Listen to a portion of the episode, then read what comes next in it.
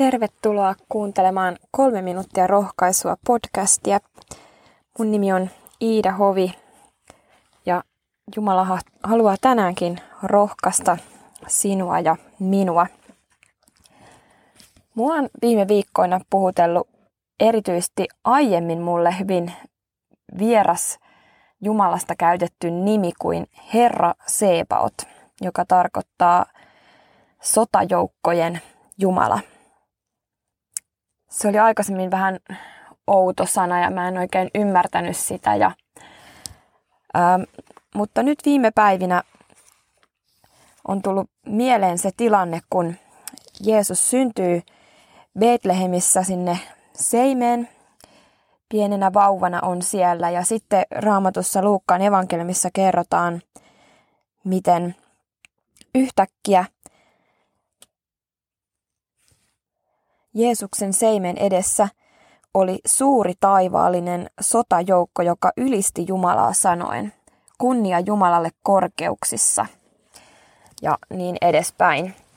Ja tämä raamatun kohta avautui mulle ihan uudella tavalla. Sain ymmärtää sen, että tämä taivaallinen sotajoukko ei nähnytkään sitä Jeesusta vauvana – pienenä vauvarääpäleenä siellä kehdossa, vaan he kumarsi Jeesusta sotajoukkojen päällikkönä. He näkivät sen, että tuo vauva tuossa on kaikkivaltias Jumala ja heidän sotajoukkojen päällikkö. Ja vähän samalla tavalla on käynyt mulle itselle, että, että aikaisemmin elämässä pohdin, että, että kumpikohan tässä maailmassa on nyt vahvemmalla, että paholainen vai Jumala ja musta tuntuu, että välillä paholainen oli voimakkaampi ja ei kun nyt onkin Jumala ja se oli semmoista poukkoilevaa ja, ja pelottavaakin. Ja sitten sain tätä asiaa tutkia raamatusta ja äh, mulle ehkä yhdeksi rakkaimmaksi raamatun kohdaksi on muodostunut tähän liittyen niin toisen tessalonikalaiskirjeen luvun kaksi jae kahdeksan, jossa sanotaan näin.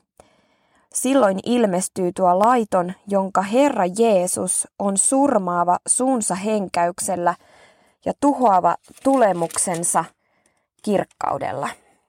Ja mulle tuli jotenkin mieleen semmoinen kuva, ihan niin kuin joku inisevä hyttynen.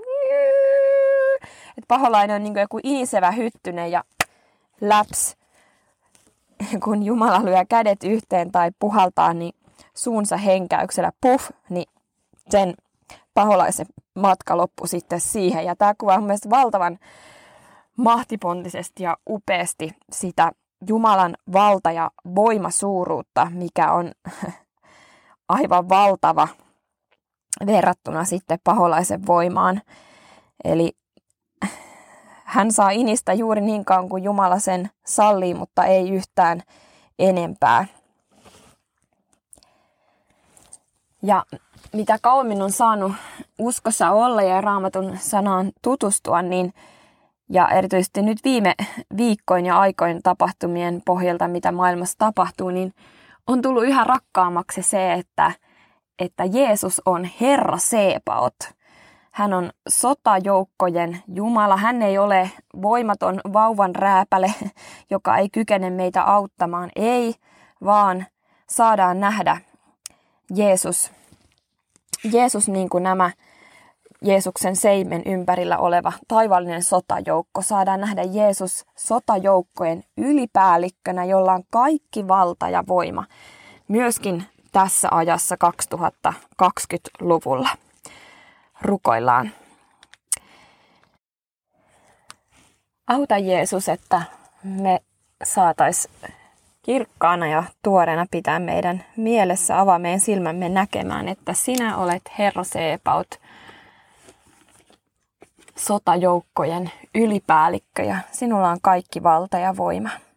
Auta myös, että meidän oma elämämme voisi rohkaista meidän ympärillä olevia ihmisiä myöskin tässä – turvattomuutta herättävässä ajassa, niin turvaamaan sinun.